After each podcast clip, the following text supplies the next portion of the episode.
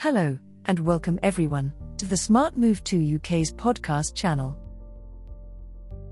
Today's podcast gives the listeners an overview on the genuineness of certificate of sponsorship issued by a UK employer. On the outset, let's comprehend the meaning of certificate of sponsorship. For most non UK residents, it is mandatory to have a certificate of sponsorship that allows you to enter the UK and work.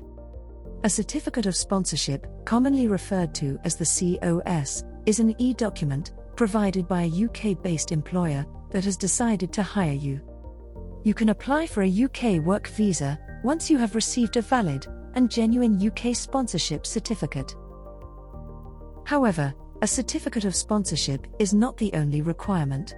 To apply for any UK work visa, you must also meet various other eligibility criteria, including English language requirement, meet maintenance funds requirement, and other requirements relevant to the category of visa. Prior to submitting your UK work visa application, take some time to grasp this information, and by the end of this podcast, you will know how to spot a fake or a genuine UK sponsorship certificate. Furthermore, now let's discuss on how to check if the COS is genuine or not. 1. Details about the sponsor, that is, your employer in the UK, for example, company name, their sponsor license number. 2.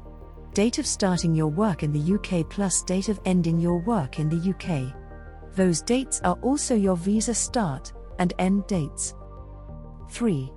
Your job title, job type, and a summary of your job role. 4. Gross salary. 5. If your employer has certified maintenance for you and your family members. 6. The certificate of sponsorship you have received can include the sponsor's note if any additional information is needed. Moving on to the steps to be considered to verify your certificate of sponsorship validation.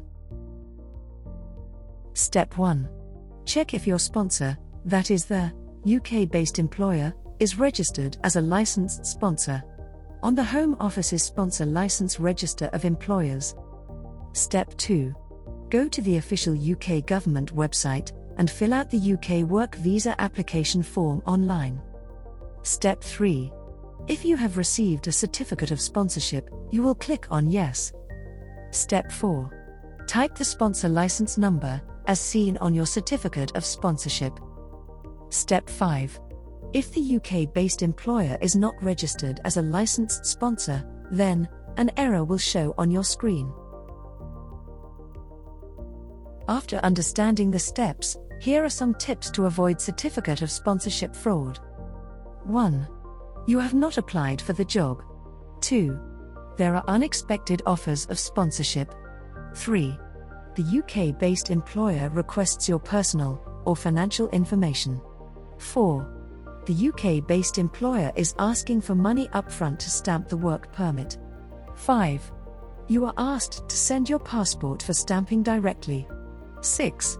The certificate of sponsorship has confusing and unclear sponsorship agreements, terms. 7.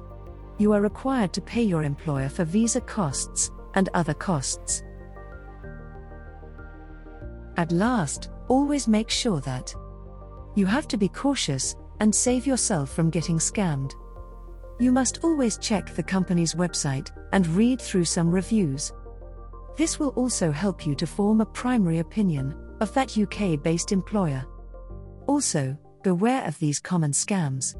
There have been multiple reports of scams where the UK based companies have claimed to the applicants to submit their passports to stamp work permits, however, this is a false claim.